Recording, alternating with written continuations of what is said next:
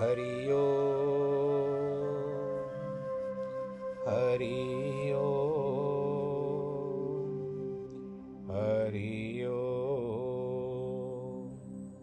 गुरुर्ब्रह्मा गुरुर्विष्णु गुरुर्देवो महेश्वर गुरुर्साक्षात् परब्रह्मः, तस्मै श्रीगुरवे नमः। विघ्नेश्वराय वरदाय सुरप्रियाय लम्बोदराय सकलाय जगद्दिताय नागाननाय श्रुतियज्ञविभूषिताय गौरीसुताय गणनाथ नमो नमस्ते। नाहं वसामि वैकुण्ठे योगिनां हृदयेन च मद्भक्तां यत्र गायन्ति तत्र तिष्ठामि नारद जिस घर में हो आरती, चरण कमल चितलाय तहाँ हरि वासा करे ज्योत अनंत जगाए। जहाँ भक्त कीर्तन करे, बहे प्रेम दरिया तहाँ हरि श्रवण करे, सत्यलोक से आए। सब कुछ दीना आपने, भेंट करूँ क्या नाथ? नमस्कार की भेंट लो, जोड़ू मैं दोनों हाथ।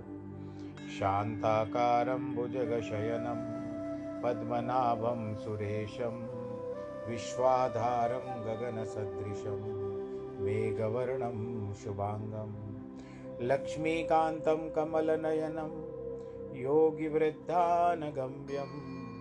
वंदे विष्णुं भवभयहरं सर्वलोकैकनाथं मङ्गलं भगवान् विष्णु मङ्गलं गरुडध्वज मङ्गलं पुण्डरीकाक्ष मङ्गलायस्तनो हरि।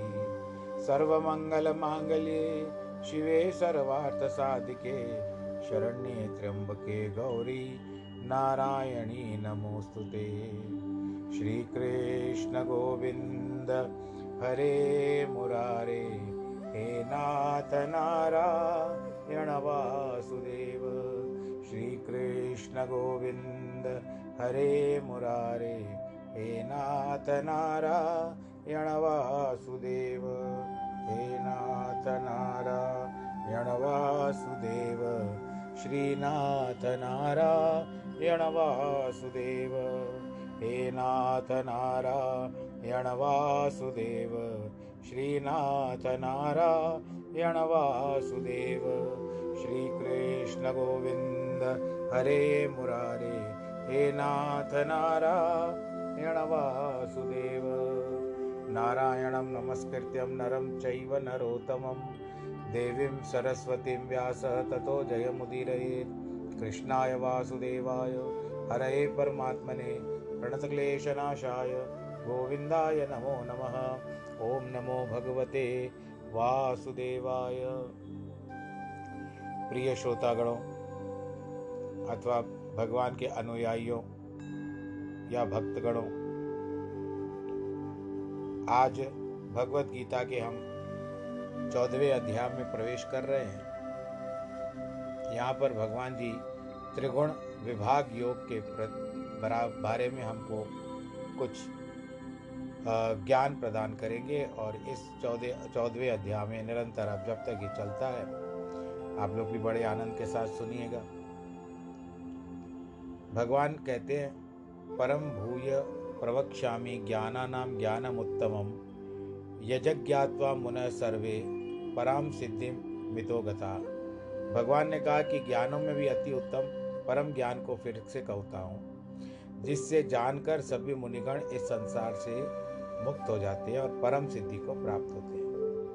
भगवान ने तेरहवें अध्याय में जो शरीर के और आत्मा के ज्ञान का अर्जुन को बताया है, उसकी पुनरा पुनरावृत्ति के लिए इस चौदहवें अध्याय में सभी ज्ञानों में उत्तम ज्ञान का वर्णन करना चाहते हैं।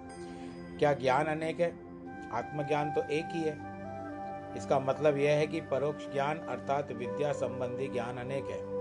किंतु अपरोक्ष ज्ञान अथवा आत्मज्ञान की सर्वोत्तम ही मोक्ष अधिकारी है। परोक्ष जो जहाँ सामने मिलता हो। मुक्ति के पाँच प्रकार बताए गए हैं।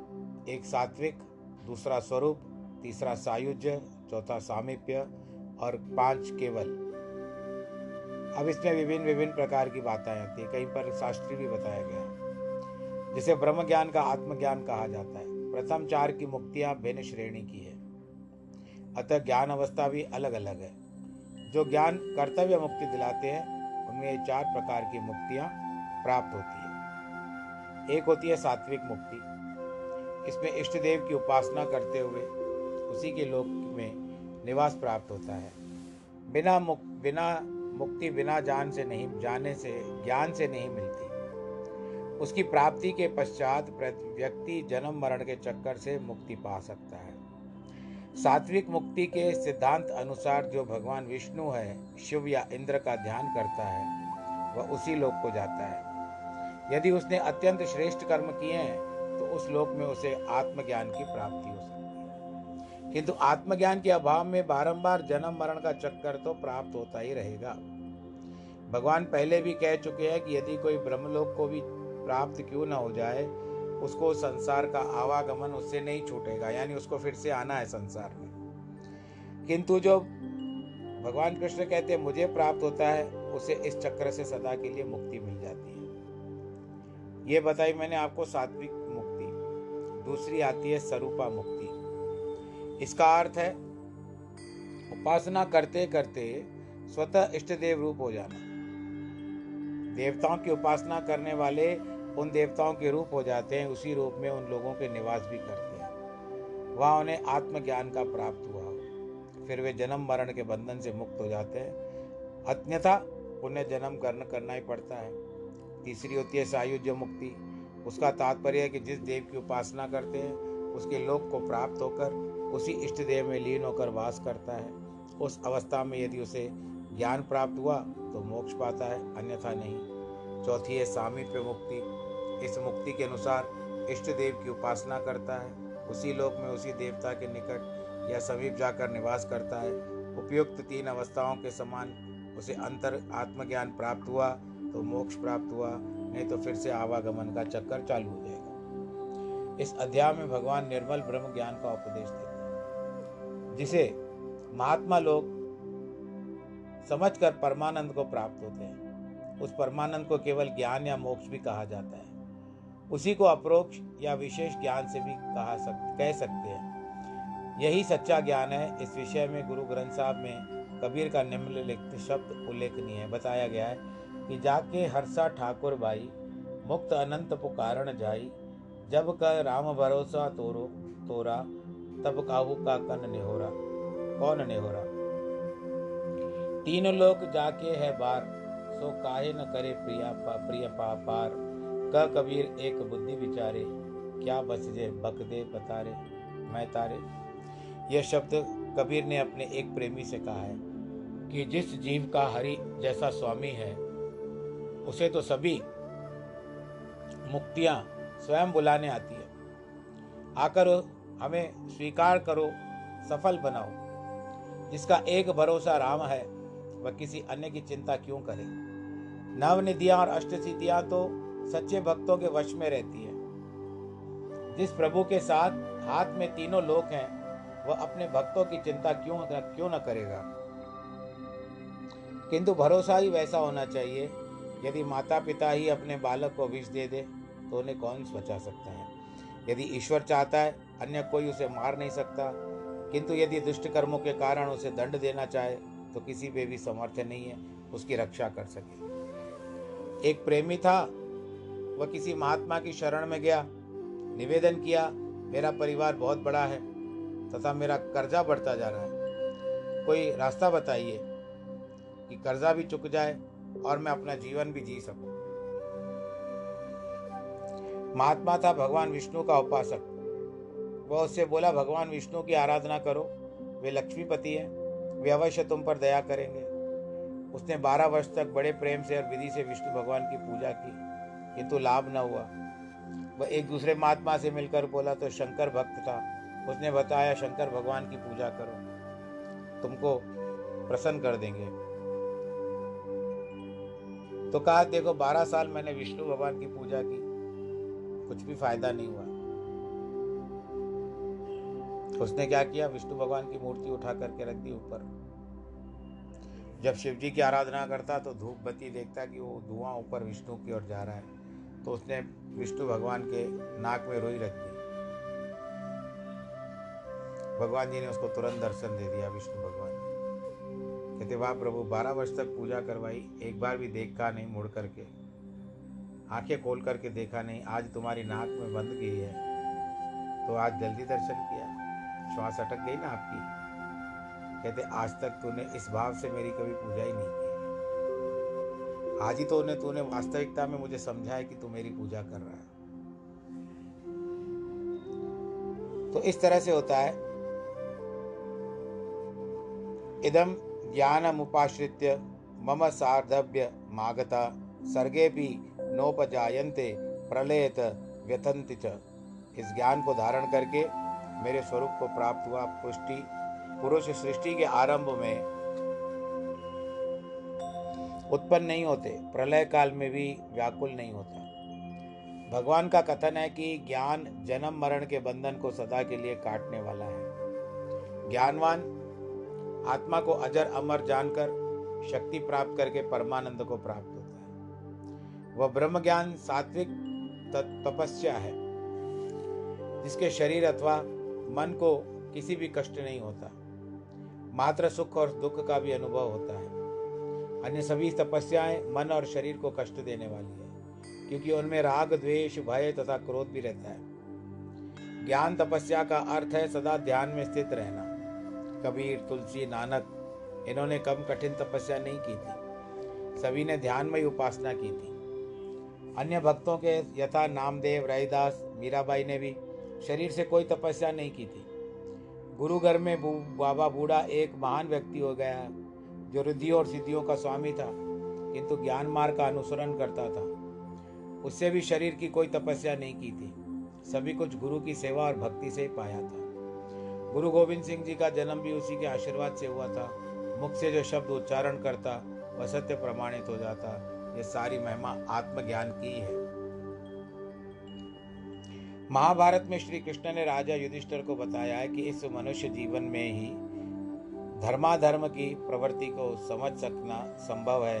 अन्य किसी भी योनि में ज्ञान की प्राप्ति नहीं हो सकती। और इस मनुष्य योनि में परमेश्वर का जन्म हो सकता है। चाहे एक चांडाल के रूप में जन्म हो तो भी अन्य चौरासी लाख योनियों से अच्छा है, क्योंकि यह है तो ये मनुष्य योनि जिसके कल स्व कल्याण किया जा सकता है। भले बुरे की अनुभूति तो भूति तो मनुष्य शरीर में एक बालक को भी होती है। फिर हम चाहें उसके अनुसार आचरण करें या न करें। किंतु हमारे अंतकरण में वर्तमान साक्षी तो अवश्य सूचित कर, सूचित करता है कि यह कार्य अच्छा है या बुरा है, यानी भला है अथवा बुरा है। मन स्वच्छ है तो विवेक की आवाज़ जोरदार होती है और हम उसे सुनकर उसके अनुसार आचरण कर बच जाते हैं। किंतु मन मलिन है तो उस आवाज़ को सुनने के बाद भी हम दुष्ट कर्म को रोकते नहीं और दुख हमको सताते रहते हैं। कबीर ने एक स्थान पर एक स्पष्ट रूप में समझाया है कि संसार में कोई भी किसी का साथी नहीं बनता। प्रत्येक को इसी योनि में अपना कल्याण करना है, अन्यथा बारंबार उसे भटकना पड़ेगा। जैसे आकाश में विद्युत प्रकाश क्षणिक होता है, उसी प्रकार इस शरीर की स्थिति है। इस क्षणिक प्रकाश में मनुष्य अपना काम निकाल लेता है, वही सयाना गिना जाता है। इस प्रकार मानव शरीर से तो ज्ञान की प्राप्ति प्रयत्न करता है, वही बुद्धिमान है। अन्यथा सभी कुछ हार कर इस संसार में जाना पड़ता है। लोग कहते हैं कि संतों में तो मात्र ज्ञान उपदेश ही मिलता है, किंतु व्यवहार के विषय में कोई उपदेश नहीं मिलता। परंतु वे भी यह नहीं जानते कि जिनमें से वृक्ष के मूल को सींचा, उसने मानो संपूर्ण वृक्ष को सींच कर हरा कर दिया और भरा कर दिया, जिसको आप लोग हरा भरा कहते हैं। आत्मज्ञान सभी सुखों को, पदार्थों का मूल है। मूल वस्तु तो आत्मज्ञान ही। है संसार के अन्य पदार्थ या व्यवहार तो मात्र छाया के समान है। यह समझना आवश्यक है कि छाया तो मूल के साथ रह सकती है, मूल के बिना नहीं रह सकती। अब आप चलते हो पैदल, सूर्य के आसपास चलते हो, जब सूर्य की रोशनी होती है तो उस समय में आप देखोगे, अगर सूर्य आपके दाई ओर होगा तो आपकी छाया बाई ओर रहेगी। और यदि आपका ध्यान बाई सूर्य बाई ओर होगा तो आपकी छाया सामने होगी। अगर सामने होगा तो छाया पीछे होगी, पीछे होगा तो सामने। तो ये चार दिशाएँ बदलती है, छाया आपकी।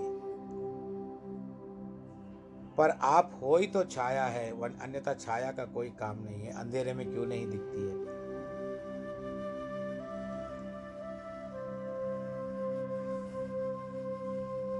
इसी कारण छाया भी मूल के साथ रहती है। छाया की तो कोई स्वरूप ही नहीं है। एक धोबी की को एक बेटी थी, खाली एक ही बेटी थी, जिसका, जिसमें बहुत मोह था वो बेटी में। एक बार वह कन्या उसको बहुत ज़ोर से बुखार आ गया। सभी बोले, अब इसका बचना कठिन है। उसने सोचा कि मरेगी तो अवश्य। यही दो यमदूत मुझे भी परेशान न करे। अतः जब रात्रि हुई तो जिस कक्ष में कन्या सोई हुई थी उसने बाहर से किवाड़ बंद कर दिए, स्वयं दूसरे कक्ष में जाकर के सो गया। सोने से पहले भीतर से किवाड़ लगाना नहीं भूला। अर्धरात्रि को एक गधा खुल गया, आकर उसे द्वार को सींग तथा लाते मारने लगा। उसने समझा, यमदूत आ गए हैं। अब दो तीन बार इसी प्रकार खटखट की ध्वनि सुनाई दी तो चिल्लाकर बोला कि मरने वाला तो पड़ोस के कमरे में सो रही है। यही है संसार के निकट संबंधियों की प्रीति। बताया गया, पर वास्तविकता में ऐसे होता नहीं है। आज तो वातावरण इतना विषाक्त है कि पिता के घर पुत्र संबंध के अच्छे नहीं रहते। अच्छे नहीं रहते, पिता पुत्र के संबंध भी ब्याह हो जाता है, बेटा बेटे को अलग कर देता है। पति पत्नी में भी प्रेम विरला ही पाया जाता है। ये जीवित रहते सभी स्वार्थी है। मरणोपरांत फिर मोह क्यों? शास्त्रों में भी आया है कि एक सुंदर युवक था। घर के सभी सदस्यों को कमाकर पालता पोसता। उसकी माँ उसे बहुत स्नेह करती और स्त्री के प्रेम का भी वह अभाव न था। कुछ काल के बाद दुर्भाग्य से उसको कोई रोग हो गया। कमाना तो दूर, धन पदार्थ जो भी उपलब्ध था, वो भी समाप्त हो गया। अब तो पत्नी भी निकट बैठने से चौंकती कहीं पति का रोग उसको न लग जाए। मतलब यह है कि संसार का संपूर्ण व्यवहार स्वार्थपूर्ण है। ऐसा समझकर सजग रहना ही भला है। अपने लक्षण, लक्ष्य को सदा स्मरण रखना चाहिए। यह संसार नदी के तीर के समान है। तीर पर पहुँचते ही प्रत्येक व्यक्ति अपने अपने मार्ग पर चला जाता है। मरणोपरांत सभी शोक मनाएँगे, किंतु यह जीव तो अकेला ही चला जाएगा। किसी को पता ही नहीं चलेगा कि कौन गया। रावण जैसे, बलवान सिकंदर जैसे योद्धा, कारू जैसे धनाढ़ सभी कहाँ गए? आज तो उनमें से किसी का पता भी नहीं है। मम योनिर्महर ब्रह्म ब्रह्म, तस्मिन गर्भ ददाम्य हम संभव सर्वभूतानाम ततो भवती भारत। हे अर्जुन, मेरी मूल प्रकृति सभी भूतों की योनि है। उस योनि में संकल्प रूपी बीजारोपण करता हूँ। तभी भूतों की उत्पत्ति होती है। संपूर्ण उत्पत्ति और परिवर्तन प्रकृति से ही है। उस प्रकृति को सत्ता प्रदान करने वाला स्वयं परमात्मा ही है। वेदांत में उसे माया, भूल भुलैया कहकर के पुकारा गया है। सांख्य शास्त्र से उसे प्रकृति कहते हैं, भगवान कहते हैं कि उस प्रकृति रूपी गर्भ में सृष्टि का बीजारोपण मैं ही करता हूँ, जिसका आभास भी किया जाता है। उस मूल प्रकृति कुंभकार की मृतिका के समान है।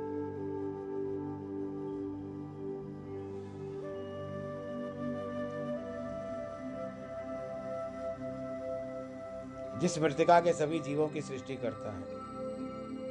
संपूर्ण संसार माया का रचा हुआ है, किंतु उसे शक्ति परमेश्वर की प्राप्त होती है। अतएव हमें यह सोचना है कि जब माया ईश्वर की सत्ता के बिना कुछ रचने में असमर्थ है, तब हम उस माया का उपासक बनना चाहिए। या ईश्वर का, जो माया की उपासना करता है, वह सरपणी के समान खा जाते हैं।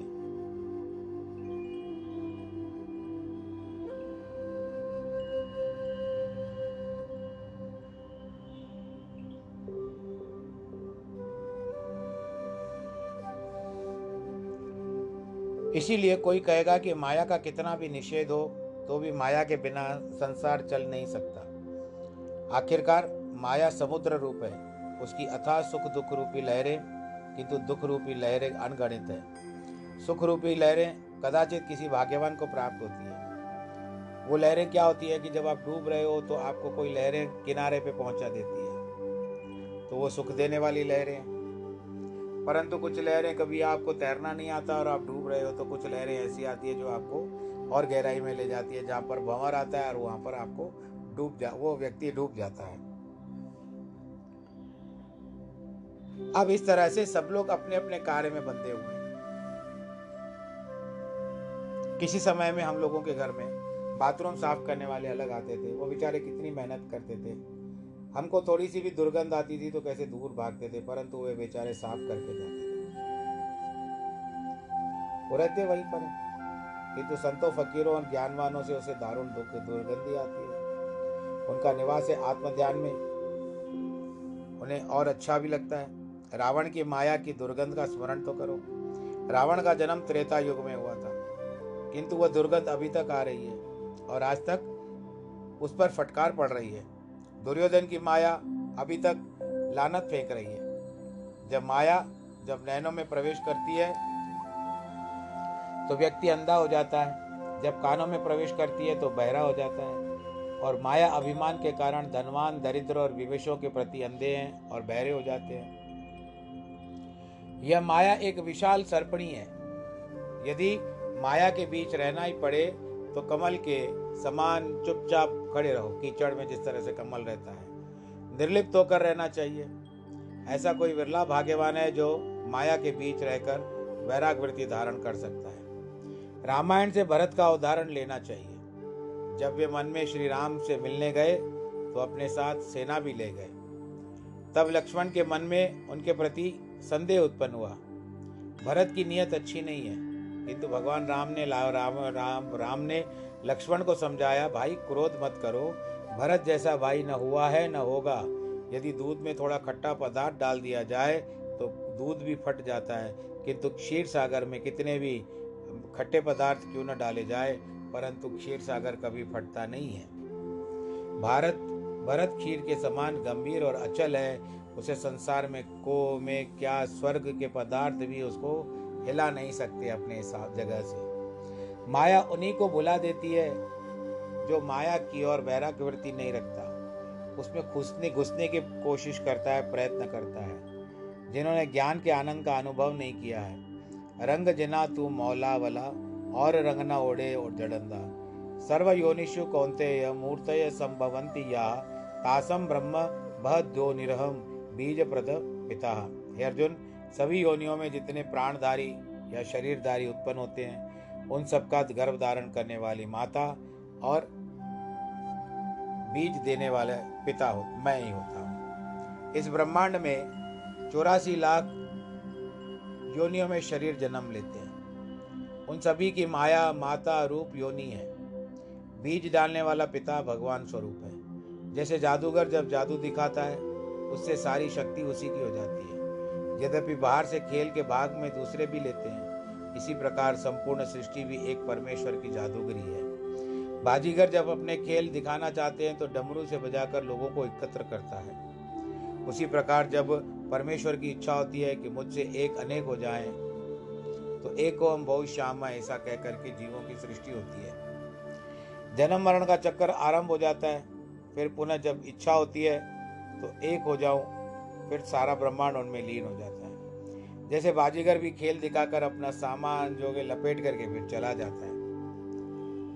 और जब जो दर्शक इकट्ठे होते हैं वहाँ पर उसका उसकी कलाबाजियाँ और जादूगरी देखने के लिए वो भी धीरे धीरे छिटक जाते हैं अपने अपने स्थानों पर चले जाते हैं। तो थोड़ी देर पहले वहाँ न कुछ था न हुआ। अगर था तो केवल एक जादूगर का जादू हुआ। इसी प्रकार इस सृष्टि के आरंभ और अंत में मात्र एक परमेश्वर ही। है बीच में माया का पसारा बिखरा बिखरा दे, दिखाई देता है। फिर क्यों ना अपने विकारों से युक्त उस माया को हम इस पिंड से छुड़ाएँ? एक राजा अत्यंत विलासी था, किंतु अपने पूर्वकृत पुण्यों के प्रताप के कारण कभी कभी नगर से बाहर एक महात्मा का उपदेश सुनने जाता था। महात्मा सदा उपदेश देता, इस मानव में जन्म व्यर्थ को मत गंवाओ। किंतु यौवन की मस्ती में कौन उपदेश सुनता है? पाँच छः महीने बीत गए, फिर महात्मा के पास जाता बीत जाने के बाद फिर जाता। महात्मा फिर उसको वही उपदेश देता। राजा ने सुना कि संतों के पास अच्छी अच्छी जड़ी बूटियाँ होती हैं, जिनसे उनको शक्ति प्राप्त होती है। महात्मा की बुद्धि बड़ी सूक्ष्म थी। वह राजा की बात को समझ गया।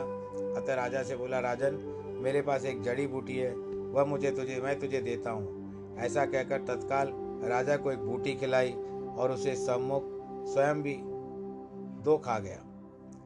राजा जब घर आया तो रात में उसे अनुभव हुआ कि शरीर में बहुत शक्ति का संचार हुआ है। तब सोचा, एक ही जड़ी बूटी से मुझे इतनी शक्ति प्राप्त हो गई है। तो महात्मा ने तो मेरे सामने दो बूढ़िया, बूटियाँ खा ली थी। पता नहीं कितनी शक्ति मिली होगी। वह भी अवश्य भोगता होगा, भोग भोगता होगा। प्रकृति का नियम है कि दुर्बल चित्त व्यक्ति दूसरों पर उंगली ज़रूर उठाते हैं, देर नहीं करते वह यह नहीं जानता कि मन तो मलिन मेरा है, मैं दोषारोपण, स्वर्थ दूसरों पर कर रहा हूँ। महात्माओं को अन्य व्यक्तियों में अवगुण दिखाई नहीं देता। इसी कारण उनका मन सदैव शुद्ध होता है। दूसरे दिन महात्मा के पास राजा पहुँचा। कहता, स्वामी, अति शक्तिदायनी जड़ी बूटी थी। पता नहीं आपने दो कैसे पचा ली? आप महात्मा तो बात को समझ गया। सोचा, इस भयानक वचन को सुनकर सुधारा जाएगा। अन्यथा कुमार को नहीं अपनाएगा। वचन तीन प्रकार के होते हैं। रोचक, भयानक और यथार्थ। रोचक वचन सुनने से किसी के काम में रुचि उत्पन्न होती है। भयानक वचनों से सुनकर पापों और दुष्कर्मों का फल बताकर भय उत्पन्न किया जाता है। यथार्थ वचन सुमति पुरुषों के लिए होते हैं। इसके लिए कुछ घटा और घटाकर और बढ़ा करके नहीं बोला जाता। महात्मा राजा से बोले हाँ हंत, तू तो आज नौवें दिन मरण को प्राप्त होगा। किंतु अब तू प्रतिदिन मेरे पास होना, आना।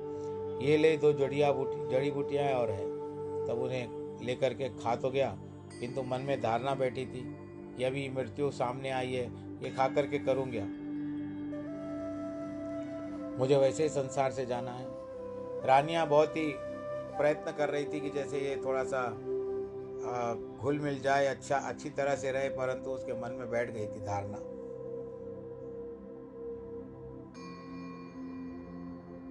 गिनने लगा, दिन गिनने लगा।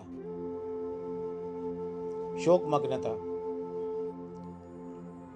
आशंका धीरे धीरे बढ़ती जा रही थी। अब तो रोज महात्मा के पास जाने लगा।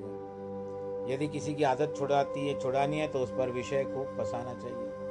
तब तंग आकर वह उस विषय को छोड़ दे। राजा का भी जी महात्मा के विषयों में उचटना चाहा कि विषय वासनाओं से अत्यधिक सराहना करने लगा। प्रतिदिन उसे जड़ी बूटियाँ खिलाने लगा। एक दिन तो चार बूटी खिला दी, किंतु जब मन ही दुर्बल हो तो शरीर में कहाँ से शक्ति होगी? वह तो अपनी मृत्यु के दिन गा, गिन रहा था। महात्मा ने देखा, अब तो राजा की भूख प्यास भी मिट गई है और मर गई है। नींद इससे बहुत दूर चली गई है। चार चार जड़ी बूटियाँ खाने के बाद भी इसके मन में विकार उत्पन्न नहीं होता।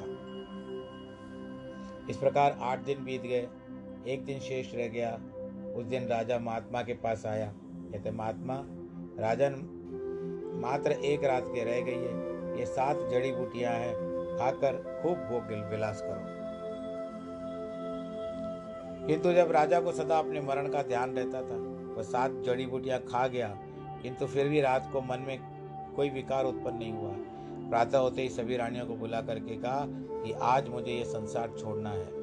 ऐसे संसार में ने महात्मा ने कहा है। तब रानियाँ दो, रोने धोने लगी। एक रानी बड़ी सयानी थी, बोली, आपने अपने इतने दिन व्यर्थ की चिंता की। यदि महात्मा इतना पहुँचा हुआ था तो उससे यह भी पूछते कि बचने का कोई उपाय है कि नहीं? वह परामर्श सुनते ही राजा महात्मा के पास पहुँचे। उसका शरीर निस्तेज और निर्बल हो चुका था।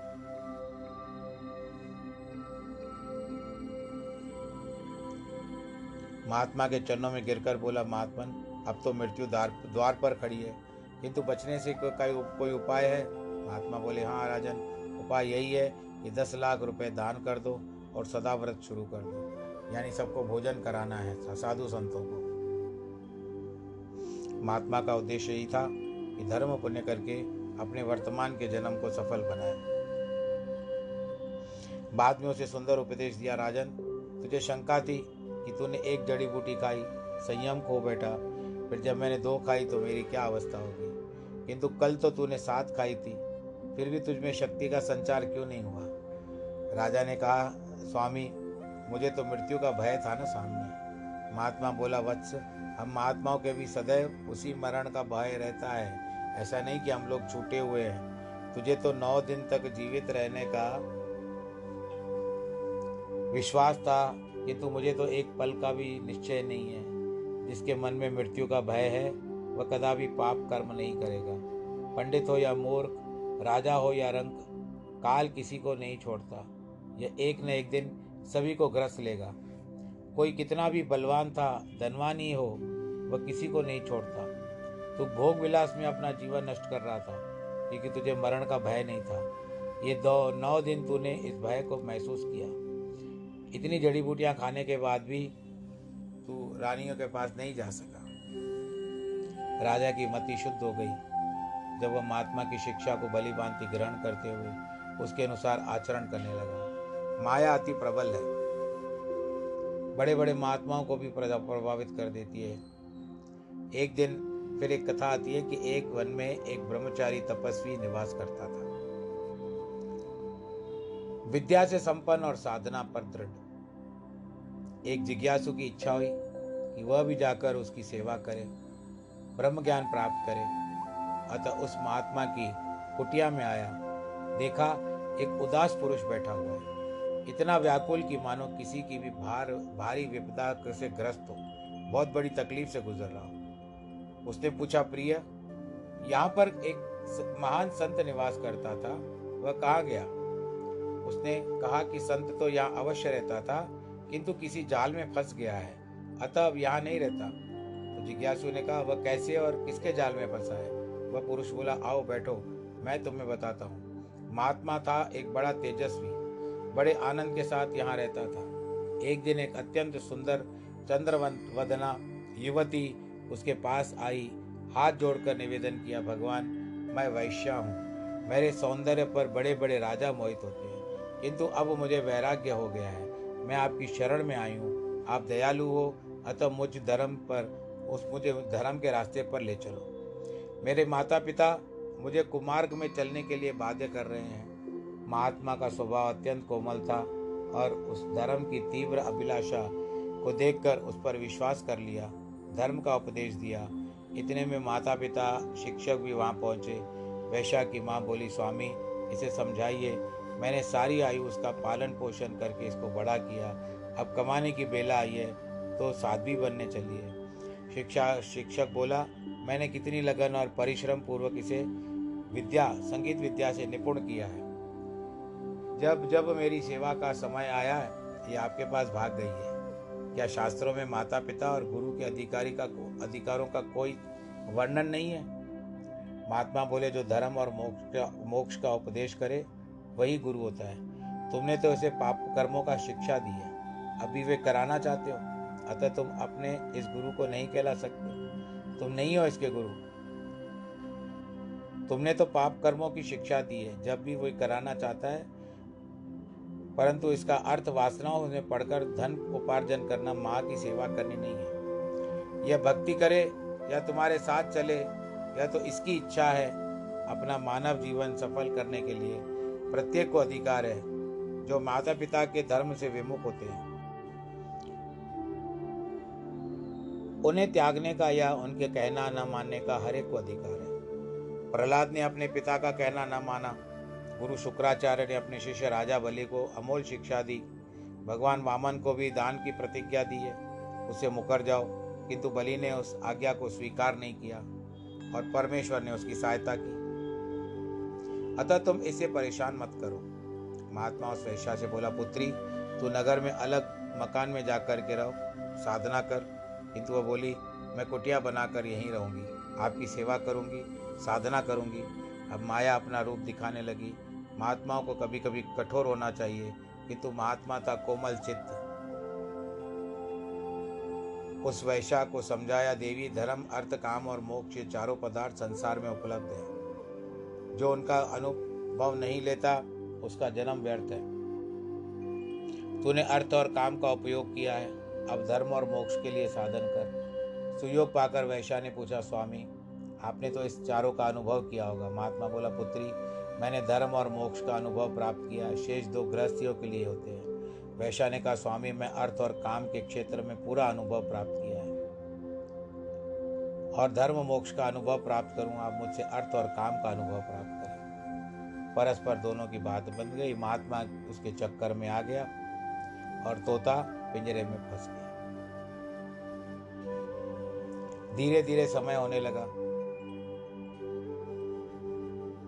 कि मैंने तो मोहिनी सोच रही है कि मैंने तो एक शेर को पिंजरे में बंद कर दिया मोहिनी के साथ महात्मा भी कुर्सी पर विराजमान हुआ।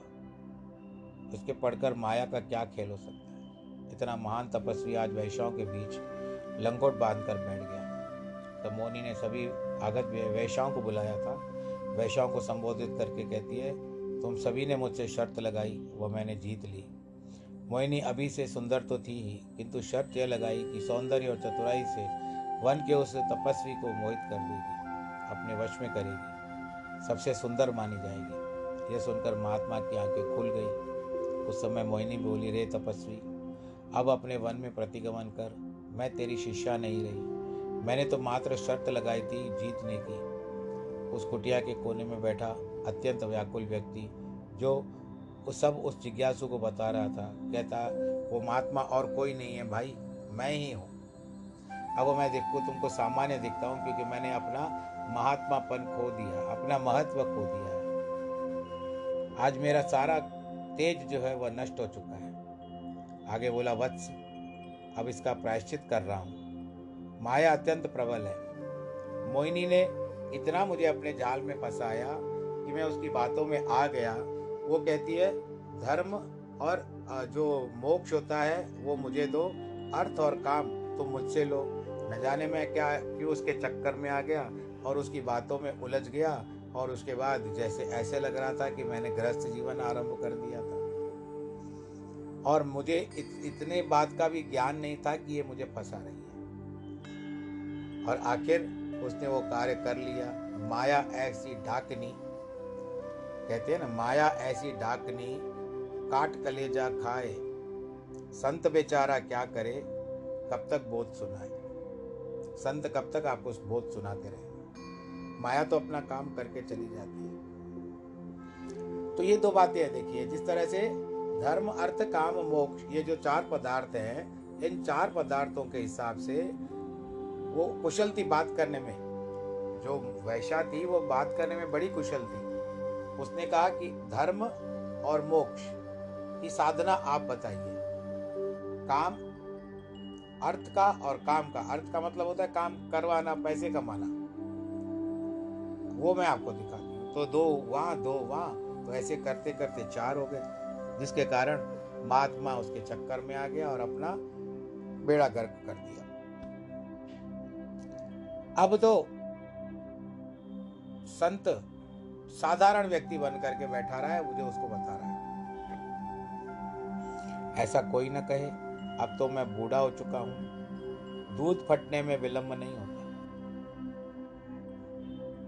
जैमिनी मुनि को भी अपने गुरु व्यास जी के ऊपर माया का चमत्कार दिखाकर उसका अहंकार दूर किया था। माया से वही बच सकता है जो ईश्वर और गुरु की शरण में आता है। आप लोग भी होते हो ना कभी कभी स्कीम्स देख करके आप जल्दी जल्दी उन बातों के झांसों में आ जाते हो। ना भी करते हो, ऐसी कोई बात नहीं है। और फिर अपना बहुत सारा धन उनको दे देते हो। ये स्कीम में लगाओ, इस स्कीम में लगाओ। और थोड़े दिनों के बाद जिस तरह से हम लोग समाचार पत्रों में पढ़ते रहते हैं, भाई फलाने के पैसे डूब गए। फलाने इतना सारा पैसा लगा दिया। आजकल तो बैंकों में भी हो रहा है ये सब बातें। तो इन सब का ध्यान न देकर, केवल प्रभु का ध्यान करो। प्रभु को बोलो, ऐसे हमसे कोई भूल होती भी हो तो प्रभु उस समय आप हमको संभाल लेना। और समय को भी संभालना है। समय अभी कह रहा है कि विश्राम हो गया है। विश्राम का समय आ चुका है। आप स्वस्थ रहें, खुश रहें, अपने परिवार का ध्यान रखें, सैनिटाइज़र मास्क का प्रयोग करें, हाथों को साफ़ करते रहें, साबुन से धोते रहें, उसके पश्चात आज जिनके वैवाहिक वर्षगांठ हो अथवा जन्मदिन हो या उनके परिवार के किसी भी सदस्य या सदस्या की हो, उनको हमारी ओर से, भगवान नारायण की ओर से समझ लो बहुत बहुत बधाई, ईश्वर आपको सुरक्षित रखे। सर्वे भवंतु सुखिना सर्वे संतु निरामया। सर्वे भद्राणि पश्यन्तु। माँ कश्चित् दुःखभाग् भवेत्। नमो नारायण नमो नारायण नमो नारायण।